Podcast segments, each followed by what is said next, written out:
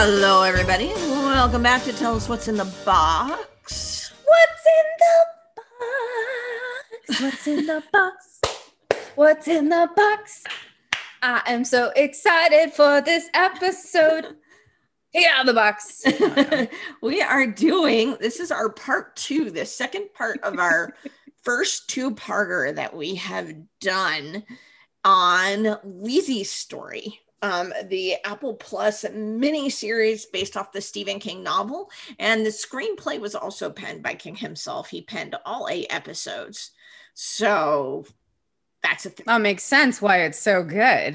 that's a thing. Aside from everything else. Yeah, that's a thing. um, and so the last four episodes are The Good Brother.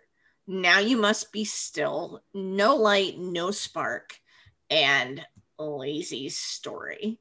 So, I mean, I got texts and messages and things like that saying, oh my God, when you get to these from Joanna. so, um, yeah. So, I mean, what, what should we start with? What should we start with here? When last we left, yeah, um, let's do a quick recap. Uh, yeah. Beat to shit. She'd gotten yeah. beat to shit by Dooley um, mm-hmm. and you know she had contemplated and looked looked like she was going to Boo'ya Moon uh, mm-hmm. when we left episode four at the end, the midpoint.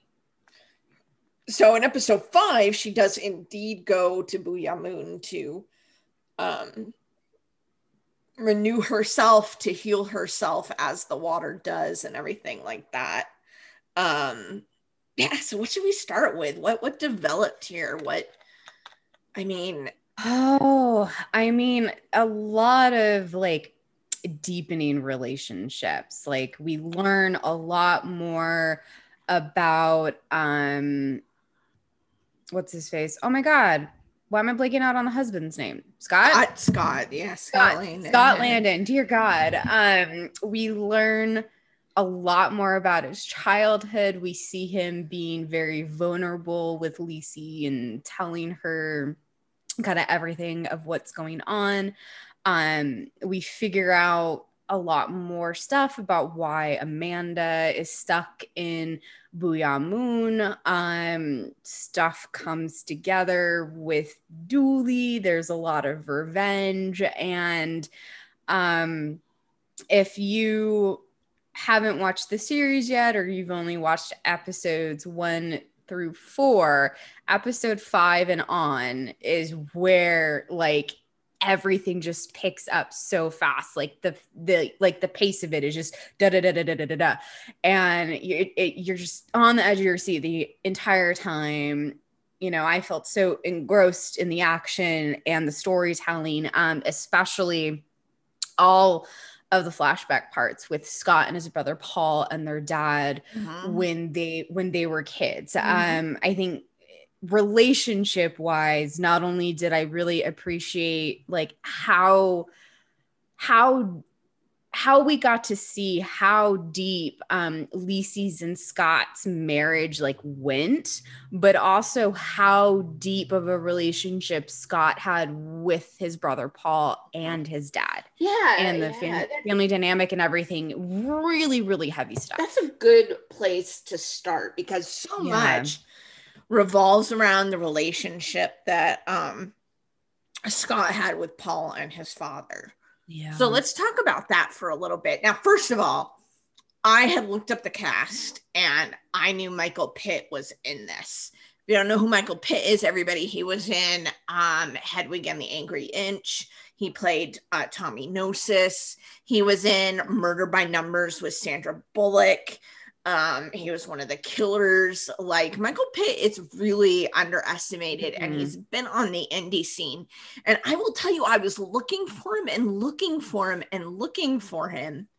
And I even saw the name of the character, Al and Andrew Landon is how they put it. And yeah. I didn't realize it was him playing the father. Dude, he was so good. Role. He was so good. It was him playing the father the whole time. Yeah. Michael Pitt is vastly underrated. I enjoyed his performance, but let's talk about the father. what what is going on with the father what is it do you think he loves his children as he says do you think he's just got these delusions do you, what's what's happening there well i think, we think clearly they're not delusions right? Like we know the good or the um or like the gone and the bad and Boo'ya Moon and the long boy and the Landon curse you know? Um all this terminology you know like being being an anchor and things and things like that. Um this is like in their blood. This is their world. And andrew landon is definitely like we get in in the first half of the miniseries we definitely get he's trying to not only impart this knowledge on his sons but also try to do the best that he can to raise them and keep them safe knowing that this supernatural curse hangs over the family and he you know you can see it happening mm-hmm. to his to his children um it's i mean by the very definition of how he treats them like he is a child abuser like mm-hmm. through and through right um yet I found myself like not changing my opinion on that, not questioning that. But when we get what I think it was episode five or six, when we actually see the bad and Paul come out yeah. full force mm-hmm. and we see him physically change, then it's like, oh, I don't feel so bad for Paul being chained up to the tractor outside for like mm-hmm. days on end. Weeks, weeks. Scott said it oh was my God. three weeks. Three weeks, yeah. Three weeks, Scott said. And Lacey was like, holy yeah as anyone would be she's he's he's telling her this stuff on their yeah. honeymoon this is like when he kind of divests himself of that story mm-hmm. yeah but yeah three weeks yeah. three weeks. And i mean like the dad like andrew killing paul like when the bad had completely took over and changed him into this like what like undead zombie kind of looking creature. Right. Like he like andrew he even hesitated to shoot paul. Yep he hesitated and then after he shot paul he was not the same. Mm-hmm. he you know and he created that bull hunt for scott and then yeah. the end it's a very the, end prize. Yeah yeah. Yeah the end prize was supposed to be andrew like sticking the gun in his mouth and pulling the trigger and scott is supposed to find find his uh, body but yeah, you know scott ends, yeah, but but he um he can't he can't go through with it. Yeah. Um he can't traumatize his his kid like that, right? um he has I mean, on top of everything else, I'm sure there's mental illness that's working with there. And I mean, he's clearly still not over the death of of his wife. Um he, you know, Andrew refuses to go to work. Uh the I guess the his manager the super he has me his yeah his boss comes by and tries to you know tell Scott like hey no we really need need your your your dad back. You know Andrew had just like checked out but this is you know to go back to your ori- original question of does Andrew love his kids I say absolutely mm-hmm. it's a fucked up kind of love but there's a lot of us who know that fucked up kind of love. Yeah. Um and and Scott you know. even says that to Lizzie. He says something yeah. like uh it was brutal love. It was I forget how he describes it, but he says a couple yeah. of those things and then he says but it was true. Yeah. You know, so whatever he felt whatever you think about what he did, which was wrong, all the things he did to his sons and things like that, you know, it's abuse. You at least get the impression that he believed it was the right thing. It wasn't out yeah. of psychopathy or yeah uh, whatever it was because he felt that was the right thing because he felt mm-hmm. that that's what he should do it doesn't make it right it just he legitimately felt that this was this was what he should do and yeah. stuff. So thinking about, you know, Stephen King talks about a lot of things in his books. By the way, did we see the Castle Castle Rock Lighthouse? Yes. like, oh, Castle Rock. Mm-hmm. Okay, cool. yeah. Anyway, I thought that was, I was like, ah, yeah, yeah. I, I get it. Um, yeah. Um, but if if Stephen King does a lot of, you know, the supernatural things like Boo'ya Moon and the pool and and stuff like that are metaphors often. Like he makes them real mm-hmm. in his books. You know that they, do exist and Boo'ya Moon exists and you can go there and you can yeah. do these things. But they're metaphors. They're metaphors for real, real things. Um, and in this case, mental illness. Yeah. Being a cutter, being um, catatonic. Yeah. You know, his family, you know, what his dad called the Landon curse was essentially, you know, the family of has this mental illness history. You know, yeah. mental illness oftentimes is genetic. Often it runs in families. So they had a history of either breaking and being suicidal and homicidal or mm. catatonic. You know, that's why he called the bad and the gone, the gone being yeah. people who just go catatonic and yeah. and whatever, and the bad being like Paul being homicidal, being aggressive, being uh, you know, mm-hmm. dangerous and stuff like that. That's what they're dealing with in a sense. And of course, he created this this you know metaphor of you know in the world of Boo'ya Moon and everything like that like the people there are broken and that's where they go. And all the descriptions that Scott and Amanda use for Boo'ya Moon and that you know it's beautiful there. It allows these experiences that he then writes down that he gets you know all these accolades for and he and we do get lots of instances where what he writes because he goes to Boo'ya Moon because he has mental illness like just just take yeah. out the just take out the Boo'ya Moon part mm-hmm. because he has mental illness what he writes helps people you know, the paramedic says it at one point. You know, his books helped me through a rough time in my life. Yeah. I reread Relics five times. Even the people that, you know, went off the deep end, like the guy who shot yeah. him and Jim Dooley. Yeah. That reasoning is because they also have mental illness and they were looking for understanding, you know, and, and, and because Scott had that, that's what they saw in his work when they read it. And of course, the yeah. Cole guy thought he was stealing from him. Like, how dare you get in my brain and take yep. all these problems I have and put them on the page, not realizing yeah. that other people can have, like, you aren't alone.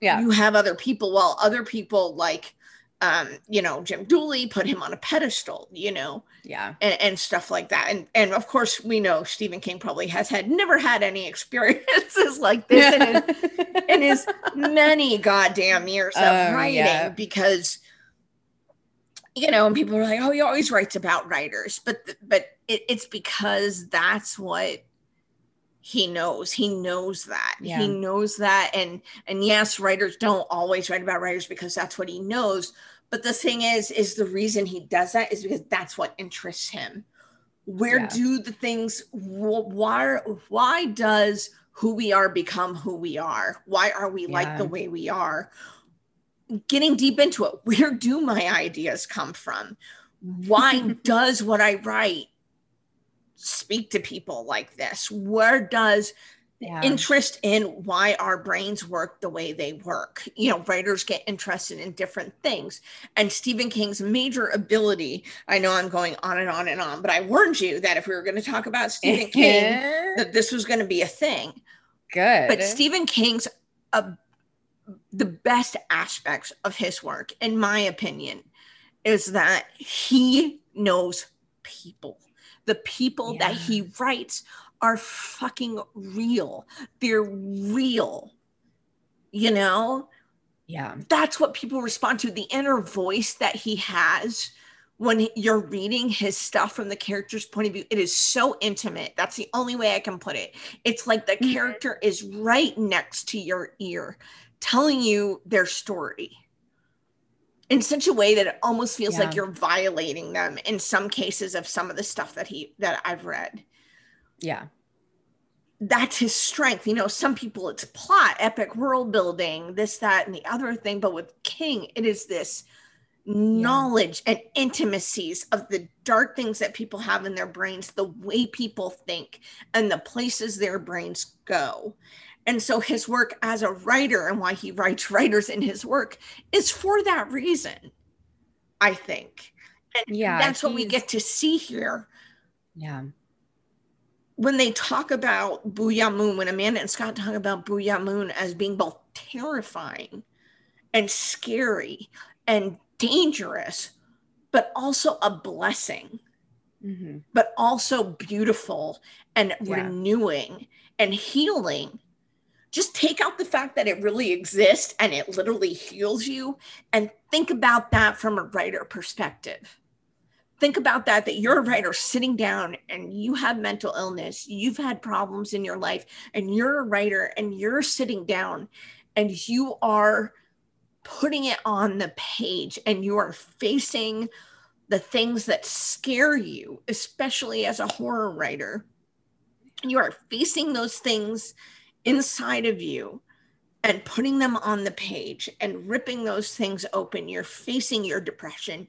You're facing the bad words that pe- that your brain tells you about mm-hmm. yourself that you're shit that you don't mean anything that you're worthless all of that stuff. And you're taking it and you're ripping it out and you're putting it on the page. And that is scary and that is dangerous and that is terrifying. Mm-hmm. But then when you get it out in the world and then someone turns to you and says or writes to you or tells you i understand i felt that i felt yeah. like i wasn't alone that's the gift yeah that gift of understanding, empathy, connection. Yeah. Yeah. And that's to wrap it back to like um Scott and Lisey. That's their whole marriage, I think. Mm-hmm. Like that is why their bond is just basically unshakable. Because, and I think, I don't remember.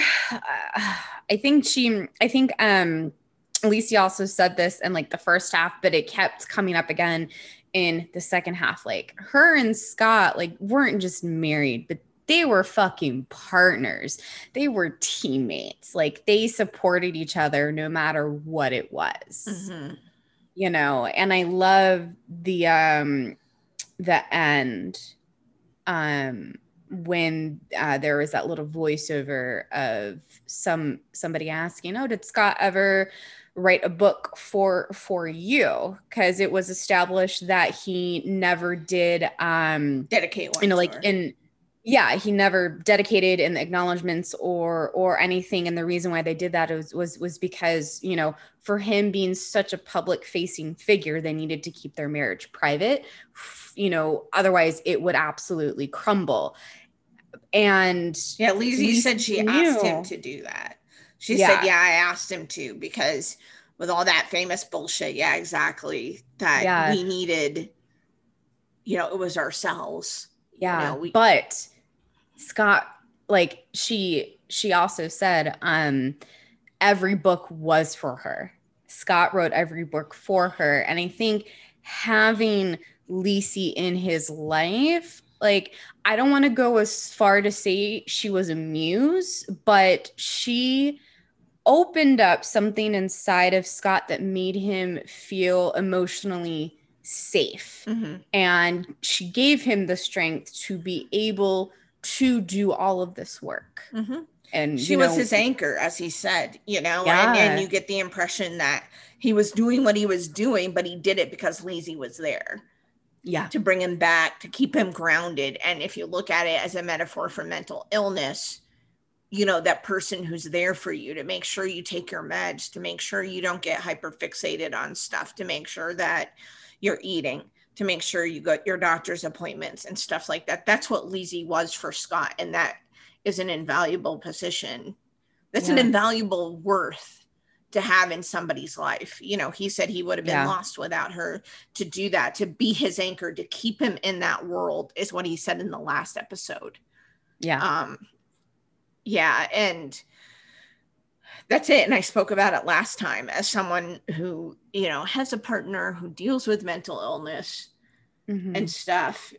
It's a position I'm I'm well versed in. And so you see it and then people dismiss yeah. the partnership that you have because, you know, he's the one that goes out and makes the money, right? You know. But where you know but without the partnership you know you you make up for each other you know you keep each yeah. other going and whatever so so so who does what doesn't matter as long as you're there and you're a team and that's what works you know yeah and that's what Scott and Lizzie had. And that's what I mentioned last time that Jim Dooley didn't understand. He just thought, you know, you just slept with him, you know, mm-hmm. et cetera, et mm-hmm. cetera. You didn't do anything. It was all him. But without Lizzie, yeah, he would have been lost. He probably would have committed suicide or overdosed or, or, you know, been catatonic or whatever. And then these amazing creations, you know, God's gift to the world according to fucking Jim Dooley. Yeah. Magnificent works of art would not exist. Right. Fuck you, Jim Dooley. I'm happy you are dead. Booyah. He did Man. get it. That's what happened in the book, too. Yeah. I told you I was. I asked him, and I was like, "Well, did he get straight over it?" And you're like, "I'm not telling you." I'm like, "Well, that's what happened in the book." I think you totally missed my pun that I just snuck in there as well. That I told you that I was going to make. I okay, I'll let you say it again. What, what is it? So right. properly grown. Yeah. So like, I can't tell you how excited I was when Lisey like took Dooley to Boo'ya Moon and like had the long boy like kill him and absorb him into his body basically. I like looked at the screen. I was so happy that jim dooley was dead. I was like booyah! Oh my really? Okay. All right. There we go. That's the reaction i wanted. Okay yeah, good. i know. But uh yeah um you know so yeah i mean i i did i went on a long screed about that about king and you know yeah. writing and the mental illness and everything like that and everything and and oh my gosh that I do have to mention as a little brief, uh, say like little interlude before uh, we get into like the next part of relationships or whatever, mm-hmm. is I found it hilarious when they had Scott go to the signing, the reading or whatever, and it was like fucking rock star and shit like that. Like he gets out of the car and he's oh like God, signing yeah. books and stuff like that, and I was like, okay.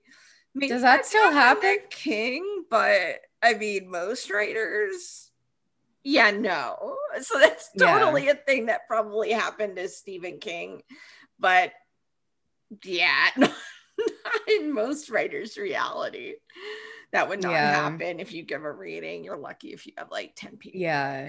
I'm sure the only other people that's happened to is like J.K. Rowling and probably even like Stephanie Meyer. Yeah, maybe. Yeah. yeah like that, that upper. And Rice, maybe? No, I don't know. I don't, know. about Anne Rice, but you know, it's just it's just that level. You're just like, yeah, okay, that is a certain level of author that five people have, maybe. Oh yeah, in the world. Yeah, you know that. Yeah, it's just funny. That's a lot of author. So that amused me. yeah, that that amused me. But okay, so how did okay, so we talked about the father and Paul and mm-hmm. and that and how we feel about that. And we talked about know, the mental illness aspect of it.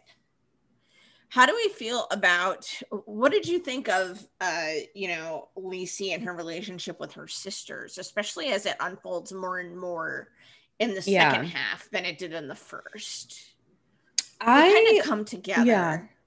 Yeah, they are not splintered apart anymore. They come they come together and that all kind of starts when Lisey like tells Amanda or not not Amanda, um the Darla. other sister. Darla. Yeah. Darla. She tells Darla like exactly what's been going on. Like real shit. Like there's this other world. And Darla at first, she's just like, the fuck are you talking about? And then Lisey's able to prove it to her. And Darla is just like, this is the craziest shit I have ever heard, but all right, we'll roll with it. And yeah. she just rolls with it. And, you know, the fact that she does that, I'm like, you know, okay, that uh, that shows how much she does love her sisters and how much she's willing to try any crazy scheme just to get Amanda back from Boo'ya Moon. And as the fact that Lisey was able to bring bring her back, I think you know that made Darla a big believer. And then they all come together, and it was a very um, it felt a very uh like death death proof moment where all the women band together yeah, and they're like we're gonna kill this motherfucker. And i absolutely loved the scene where they're standing on top of the mountain and they're just screaming like and shit. And i'm like yes we're gonna fucking kill go. yeah. And I, I just love how they all came together for that for each other. They were supporting each other, you know, all serving a specific role. Mm. And yeah, I really, you know, I felt the second half really captured the relationship as it's supposed to be between all all of those sisters. Yeah. Yeah, for sure. For sure. I think so too. I think so too. So in the end of the book okay so i will tell you a theory i had like at the end mm. at the end of the at the end of the book so the end of the book mm. kind of leaves it vague a bit kind of like the end of of the move the mini series and that the mm-hmm. end of mm-hmm. the book is you know she still has dreams about boo'ya moon and stuff like that and like it's her mm-hmm. saying goodbye to scott's study and stuff and the mm-hmm. end of mm-hmm. the mini series was kind of like that too, where she's kind of um uh getting Scott's papers boxed up and sent over to the University of Maine, um, yeah. the Fogler Library, which incidentally, that's where Stephen King went to college. His archive is at the Fogler Library as well. I'm just as yeah. of right now, they're actually mm-hmm. um, just a tidbit for anybody who doesn't know who's listening. Um, uh, Tabitha and Stephen King are revamping their house in Bangor to be mm. his archive for his work and oh. uh, writer retreat. Writer retreat? Yeah, at Stephen oh King's hell yeah, hell yeah, yeah. um, they're planning to do that over the next few years, I guess. But anyway, awesome. um, yeah, so it's kind of another little tidbit that you know they're sending Scott Landon stuff to the same place where Stephen King's stuff is housed right now. That yeah. you need special, like you need a letter from him to be able to go in there, I think. And oh wow, the stuff, yeah. yeah, that's in there. But anyway, um, yeah, you know, and so it kind of ends, and she kind of has that, you know, uh, that kind of thing. And we get the sense that she's still kind of experiencing Boo'ya Moon. And my mm-hmm. little pet theory that I had when I read the book, and it was kind of, you know, it didn't disillusion it with the miniseries that Stephen King wrote, is that she'll eventually start writing herself. Mm. I don't know. That was just a little you know, that was just a thing I thought might happen eventually. Interesting. Yeah. Yeah. Mostly because, like, after, you know, and in the mini series, they did it in a more like visual sense. Mm-hmm. That, like, once she said goodbye to Scott, she kind of sat there for a yeah. little bit, like, took his place looking out where he used to get inspiration and mm-hmm. whatever mm-hmm. and stuff like that. And she kind of did that for a while before she came back. Yeah. It wasn't like I'm saying goodbye, then I'm gonna go. It was almost like she was kind of taking that place. Yeah. Carrying on a little bit. I don't know. that was just a thought, you know. I don't think he's going to do any more with it or anything. Yeah. So it was just a little thought of like a dot that I thought things might go in the future that she'll start writing herself, you know. Mm-hmm. But do you keep doing something with his estate or whatever. But yeah, she, you know, it's very rare. I, I guess okay, maybe not rare, but at least in terms of like all the horror that I've watched or read, to have essentially what is a happy ending in Lisey's story, like having that kind of emotional closure, that's rare. Mm-hmm. Yeah, but I would still classify this, you know, as horror and magical realism because of the hard emotions it takes you through and all of like the horrifying visuals, like especially the long boy. Yeah. You're just yeah. like, I mean, yeah. Yeah, which which brings me to kind of another question. Like, what yeah. what does long boy represent? What what is I was, long boy? I was literally just about to ask that because I've been trying to wrap my brain around it. What what long boy is, mm-hmm. you know? I mean, you, we have I mean, clearly, this is not just like a Landon curse because uh, there's a bunch of other people throughout history, generations, you know, that had that can go to this place and come and go. Um, I would think normally the people and this is what I got, you know, uh, like the the people sitting by the water, like as still as statues, or in some cases, like practically almost statues, but they're still able to move. Like uh, they're all dead. They're all dead, and they're all waiting. They're hanging on because of somebody on the other side, you know, and that's why you know Scott hung on to help Lisey see through all of this stuff. He hung on for two years, and we and when we see him getting into the water, we see him with the sheet over his face, but it's like translucent. We see him turning to white, you know, and he would have become like complete stone had he had probably stayed there um any longer. I I feel like I just went on a tangent and I totally forget. Oh, what the long boy long, represents. Long boy rep represents. Um, I don't know if Boo'ya Moon, if we think of it as like maybe some sort of purgatory, um, yeah, you know, going into the water if you're dead, like that is you crossing over, right? Uh, the long boy, like you're in a perpetual state of hell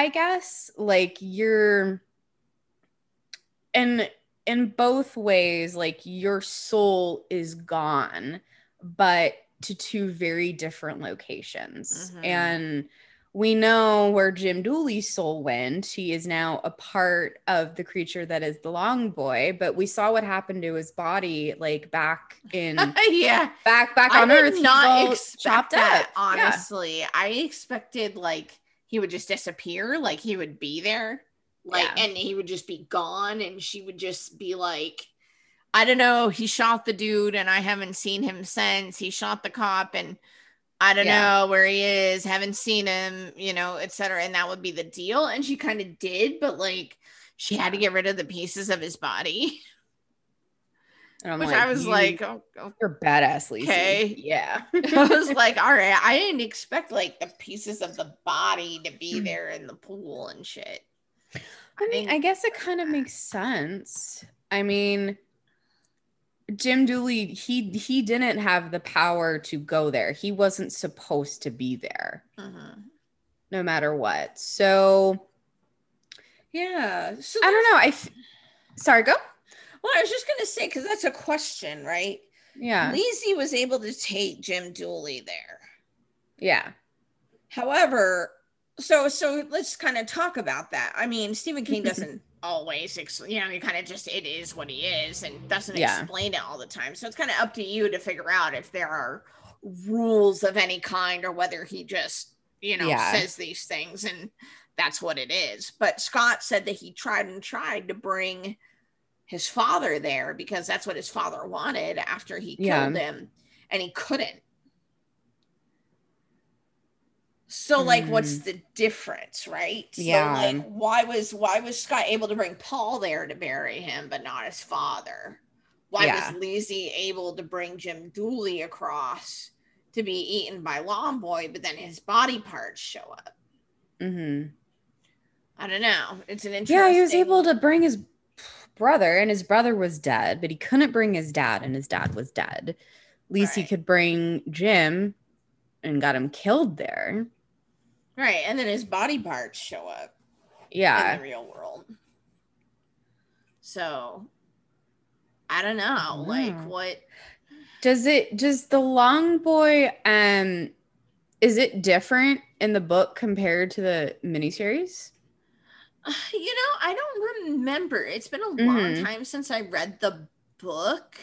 Mm-hmm. But I don't recall how like detailed it, the description of the long boy was. Yeah. So I I just pulled up um, a Cinema Blend article from June 4th of this year from uh, written by Eric Eisenberg. Uh, it's titled Lisey's Story How Stephen King's Nightmarish Long Boy Differs from the Book in the Apple series premiere episode. So I'm like scrolling down right now. Da da da da da. Um, hmm. Let's see. Uh, the brief glimpse we get at him in the first episode of Lisey's story is proper is a properly freaky one, but it's also hard not to notice that the miniseries version differs greatly from the one described in the novel.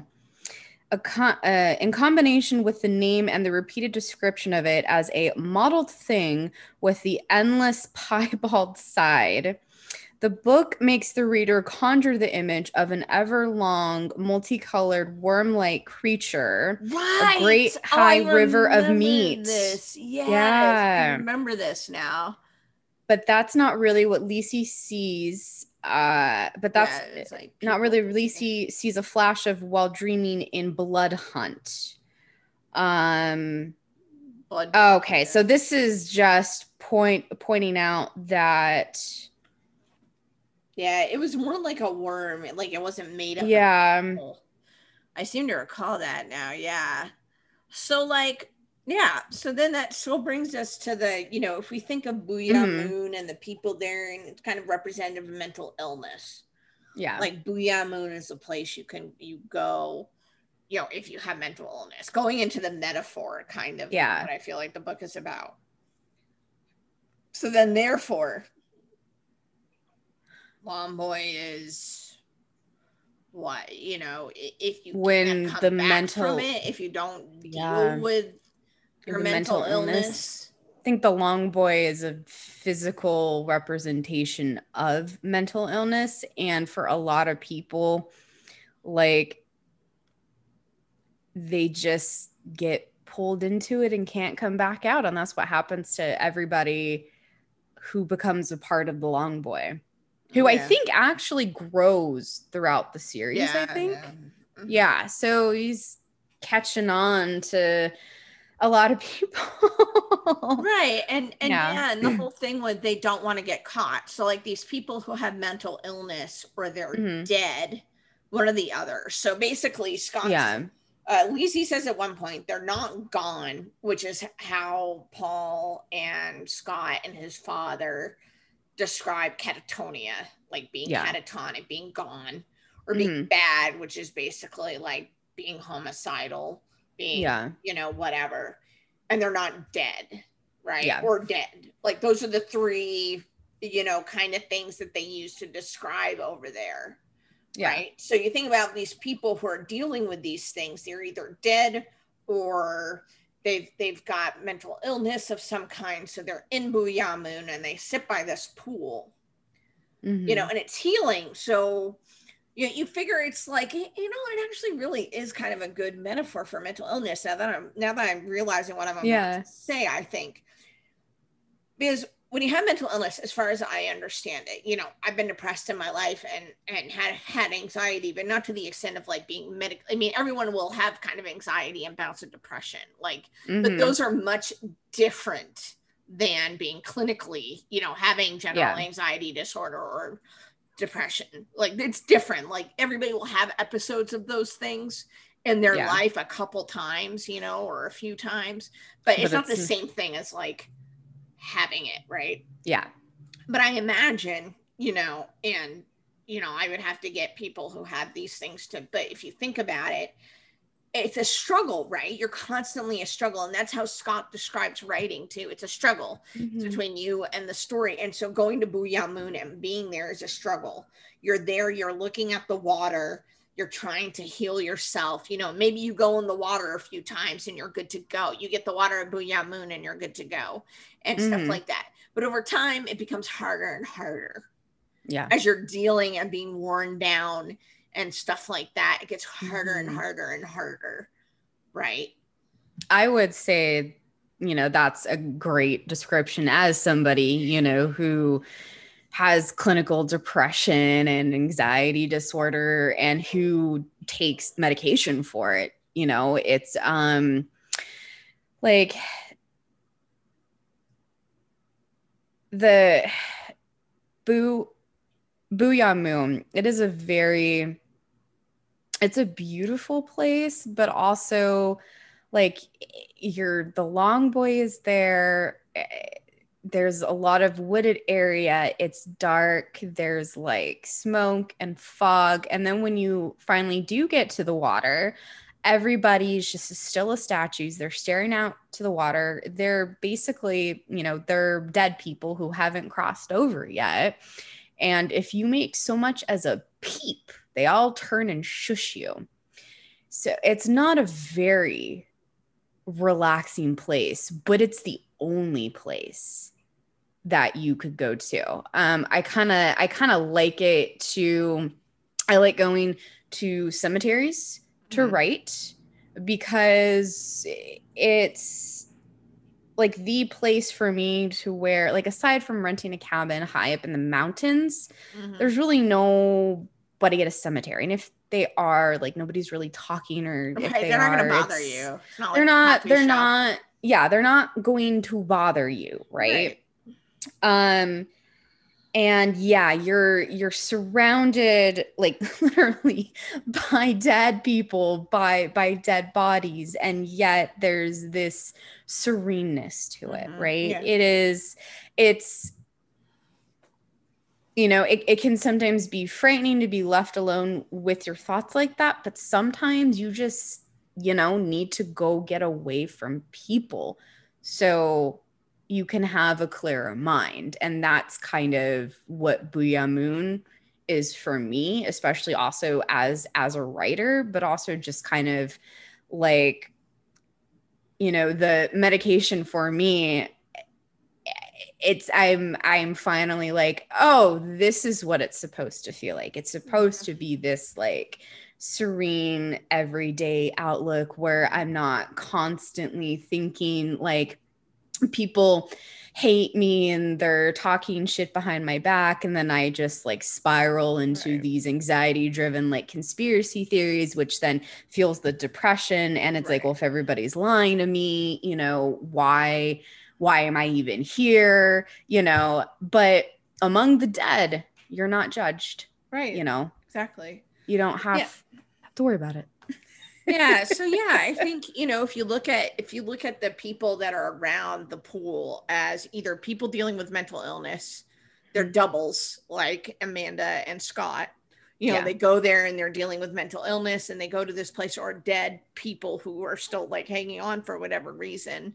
Yeah. Um that long boy kind of represents and why they want people to be quiet because they don't want to draw long boy's attention is kind of that succumbing to that like yeah succumbing to your mental illness succumbing mm-hmm. to like that pain you know just you know and it's a force of nature and there's nothing you can do about it except try not to draw attention to it you know try to be quiet you know try to don't feed the demon right yeah exactly don't, don't feed don't feed the depression mm-hmm. don't feed the anxiety yeah. don't don't hold on to things if you're dead you know yeah. let go you know you know and stuff like that you know and don't don't draw attention to it don't feed it don't don't pay attention to that anxiety you know almost like yeah. almost like Longboy is kind of a physical manifestation of like depression, anxiety, su- suicidal Fear, yeah. you know any of those things that people struggle with. It's that physical manifestation. Yeah. so you do, you don't you don't give it power you know you you know you're trying to not let it mm. consume you you're trying not to let yeah. it take over you're trying to do the things you need to do you know, take medication, have people on your corner, you know, things like that that keep you from being consumed by long boy Yeah, and I think on that like like following that exact line of thought, um like the very last episode where Lisey is just staring at Longboy. She's got the special shovel by by her side and she's just staring at him, you know, like facing down all of that. And it's not it's not just her own feelings, you know. It's also Scott's and Amanda's and Jim Dooley's and she's just staring at it. But you know, she has finally kind of come to terms with her husband's passing so she doesn't, you know, she doesn't long boy doesn't mean anything to her anymore. Yeah. You know, and that's why how, yeah. And if you think about it, she ultimately defeated long boy or long boy kind of didn't pay attention to her. Yeah. Out of love. Like that shovel mm-hmm. was representation of how much she loved Scott because that's the shovel she used to to save his life, to stop yeah that guy from after he shot him. Yeah. And stuff. So it's a representation of that love. Yeah. That she, she didn't need to, to be acknowledged for, that yeah. she let the professor take, you know, credit for and stuff like that. But in the end, it was her. Yeah. It was her love for Scott, her being an anchor for Scott, and her love for Amanda and things like that. And in the face of that, there isn't anything Longboy can do. No. Nope. And that's also why it was a perfect idea idea to feed Jim Dooley to the long boy. Mm. Yes. satisfying. God, that was so satisfying. But um, God, the the actor, the actor, by the way, we're oh, just because the actor did a really, really good job. Everybody in this miniseries did a phenomenal yeah. job. Like, I can't I can't find one glaring flaw with it. Yeah, like, Clive Owen and Julianne Moore definitely had that yeah. chemistry as a married couple. They yeah. definitely had that. Yeah. You know. And let me tell you, when I got to the end of it, when he's in the water and she's saying goodbye, and she's, she's also like, and yeah. she's remembering, but she's, and then she sits down by the tree and she's reading the final story that up until that point we were like oh it's it's a myth it's this story that doesn't exist but it's a metaphor for something but no it's an actual story but it's more information about his childhood that he left for her in Boo'ya Moon to read oh my god i did not know I could so much water could come out of my oh, eyes oh, and. No. Oh my god! But it was very cathartic to be able to cry like that. Yeah. You know, is. and probably for her too. Yeah. You know, and that was kind of what allowed her to let that that he that he was able to let go because he had told her everything. He yeah. he no longer had any secret that he was carrying from her. She knew all of him.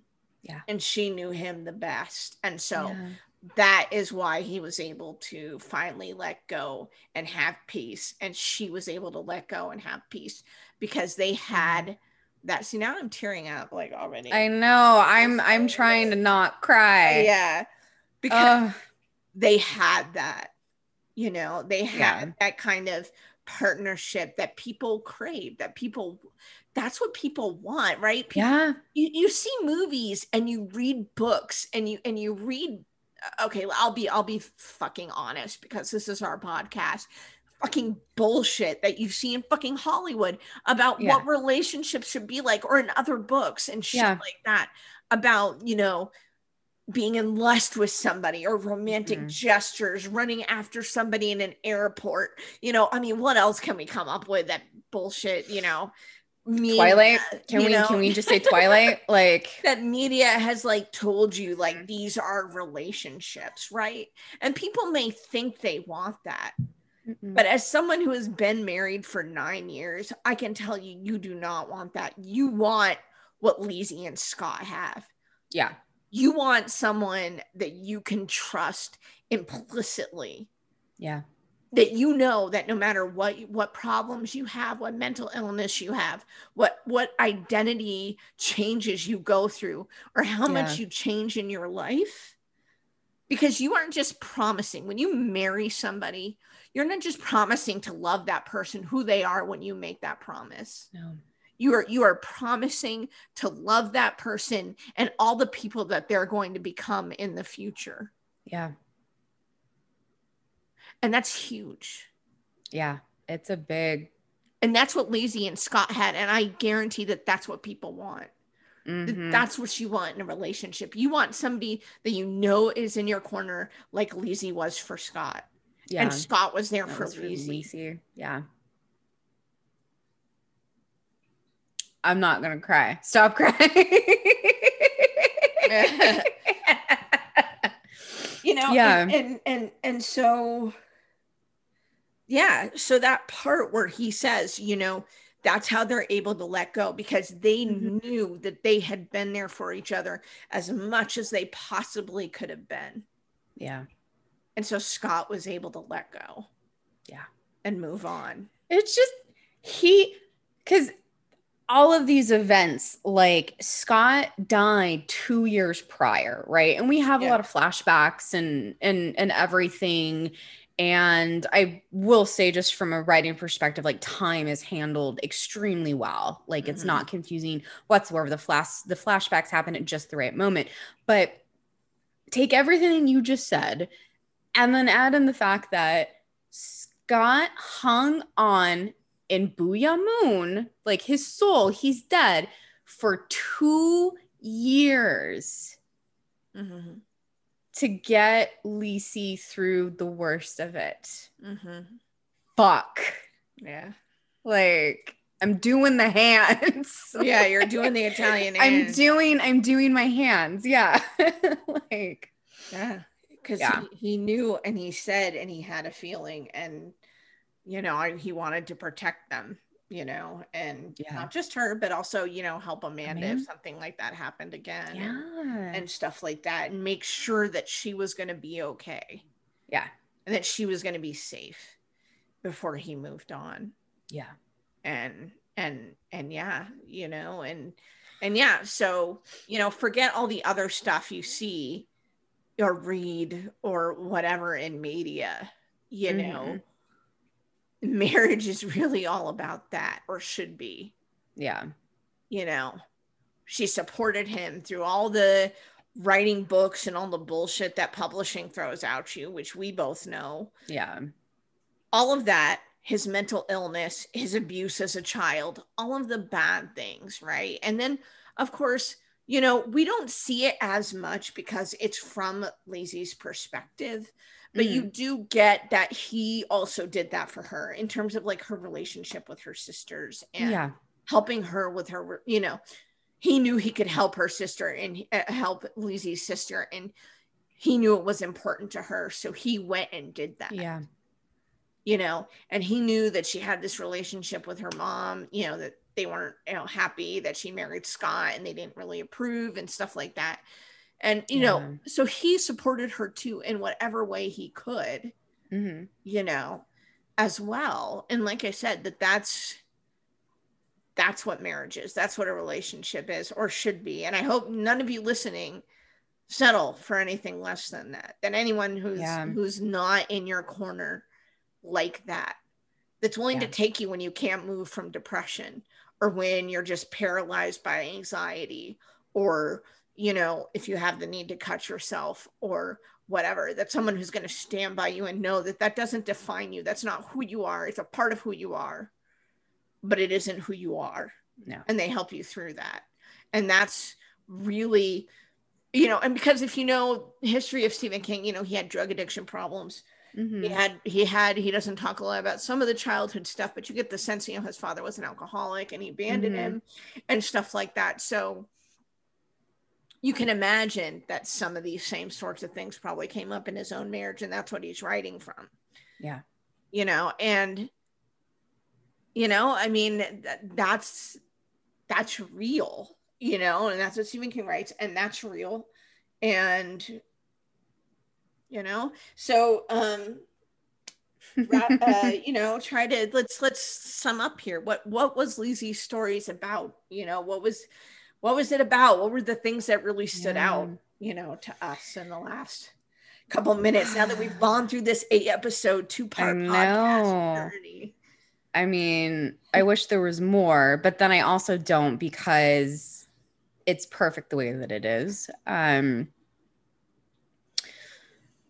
I feel like if if if we look at kind of like the fanatical characters in Lisey's story. And like, you know, we're talking about Cole, who was um, the young man who shot Scott, and then Jim Dooley. Um, these, you know, are two characters that have an, an incredible amount of pain inside in very different ways. You know, Cole's manifested one way. Um, Jim Dooley put all of his identity and all of his self-worth on being Scott, you know, Landon's biggest fan to the mm-hmm. point of beyond obsession. Mm-hmm. You know, um, you know, there are also people who are hurting like that, you know, to have such kind of a like Jim Dooley appro- like he did what he did from a place of selfishness. Yeah. You know, it was it wasn't for the world needs to see these unpublished things and it's like that is not your call to make, buddy. Yeah. You know.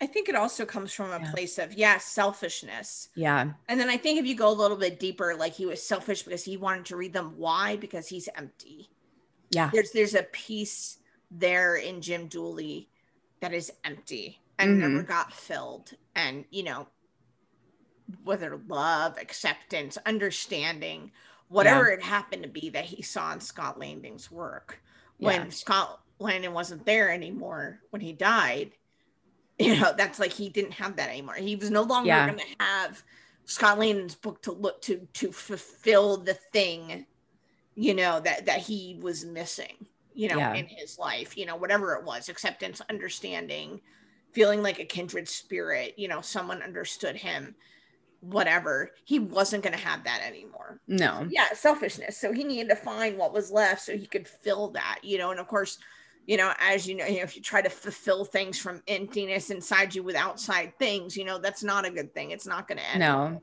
it does, can't it, be looking to someone's yeah output of books or music or whatever for mm-hmm. your identity or for your validation or for your acceptance or for whatever it is you're looking through that yeah. for you know um in essence but, yeah i think jim dooley he's like the most depressing part of Lisey's story, you know, and yeah, oh God, the ending made me cry and cry and cry but it they were happy tears in like such a way that two people got to share that kind of bond what a life experience to be able to say like you fully love somebody for who they are and you were loved in the same way back mm-hmm.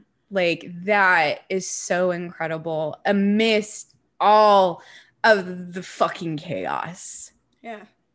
You and still yeah, won. you still won. You, you still, still, won. You still came out on top because how many yeah. people do that? I'm thinking of the the uh, the Princess Bride because oh my god when he goes in there and he's like you guys were truly in love and therefore you could have been truly happy not one couple in a million has that chance no matter what the storybooks say and and yeah no it's in Princess Bride and it's Chris Sarandon saying it as Prince Humperdinck but it's right, you know. Yeah.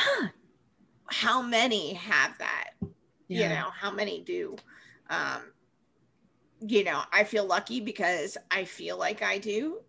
Um, you know, and I just, you know, hope everyone else gets that same sort of, you know, to feel safe telling yeah. somebody no matter what, you know, um, or and, how you change yeah. what you discover about yourself or any diagnosis you might have, whether mental or physical or, yeah whatever that that person would be there for you and and accept that and roll with it or or how you decide to change careers or whatever you know how your goals change you know whatever it happens to be um Absolutely. so at the heart i really think that it is as you said you know it's about that relationship it's about mm-hmm.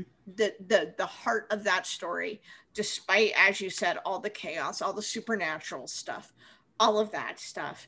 In the end, at the heart of Lisey's story is about two people who love each other and support each other in a real, solid, mm-hmm. foundational, irreplaceable way. Yeah. And that's at the heart of it. And the message is is that if you have that, there's not anything that's going to you know you'll be able to get through fame you'll be able to get through mental illness you'll be able to get through face down Longboy yeah even that person passing on yeah even that person passing on you'll be able to get through yeah so i think i think very deep a, okay yeah i collect myself for a second oh yes okay um so um, let us know what you guys thought. I mean, yeah. I want to know what y'all thought. Um, d- d- what did you think? I mean, what did you think about their relationships? What did you think about Longboy? Do you think our yeah. theory about mental illness and all this stuff is is on spot? Did you have other additions? Uh, let us know. Let um, us our know. first two parter. Um, you know, I personally would recommend watching this mini series. It was it was very good. Um, mm-hmm very very you know deep feelings but very very good so i definitely recommend yeah. it to watch yeah um it's on uh apple tv plus but you can get um uh a seven day free trial um and after that i want to say what it's like this similar cost 499 499 so it costs less than hbo max or yeah. netflix and hulu you know and there aren't any ads or anything. Um, this I wasn't an Apple TV Plus subscriber before this, but now I am because I guess Apple this is an Apple TV original, knocked it out of the fucking park. Um, but yeah, if you're not sure, sign up for that seven free, you know, that seven day free trial. watch it. Watch one. Watch it. Oh yeah. Like, oh, especially the second half, you'll binge those so quick. I promise you. Yeah. But yeah. So what are we doing next time? Next time. We are actually going to be moving to some short stories. Sweet. Um so uh, we're going to be talking about two stories uh, Mimosa versus the Suk- Suquiant and 10 Steps to a Whole New You by Tonya Liburd, um, who is a good friend of mine, and we used to um, both be editors at the same sci fi and fantasy mag. Um, she's been a horror writer for years. Uh, we also used to play a lot of Overwatch together. Um, so, Danny, I'm so excited for you to meet her since you're both horror writers and everything else. Um, yeah, we will be talking about those two stories next time with Tonya on the show. Um, uh, Mimosa versus the Su- Suquiant. yeah. I, am have to ask her. yeah, she'll tell us if we're saying it right or not. so um, you can find that story in American uh, Monsters 2, um, and then 10 Steps to a Whole New You on Fantasy Magazine. That's fantasy magazine.com. Um, until then, give us a follow. We are on Twitter at the box underscore podcast. Um, we're still on Slasher, even though we haven't checked that in in a hot minute. I don't know if we're gonna do anything yeah, with it still. I'll be honest, that's a little hard. It's a little slow yeah it's hard to get on there and do stuff like i'm hoping it just it runs down because it seems like it would be a good thing but that's why i haven't yeah the app runs there. way too slow. It's too it's too frustrating but we're on there still right now at tell us what's in the box. Um you can listen to well this episode, if you already are, you already know where you're listening to it, but you can listen to all of our past episodes on Stitcher, Spotify, Apple Podcasts, Google Podcasts, and Podbean. Um, yeah, that is yeah. it. Leave us comments. Let us know what you thought of Lisey's story and it's tag Stephen King. Tag Stephen King, the King, Stephen. Uh, anyways, until next time, y'all, remember Shake the box before you open it.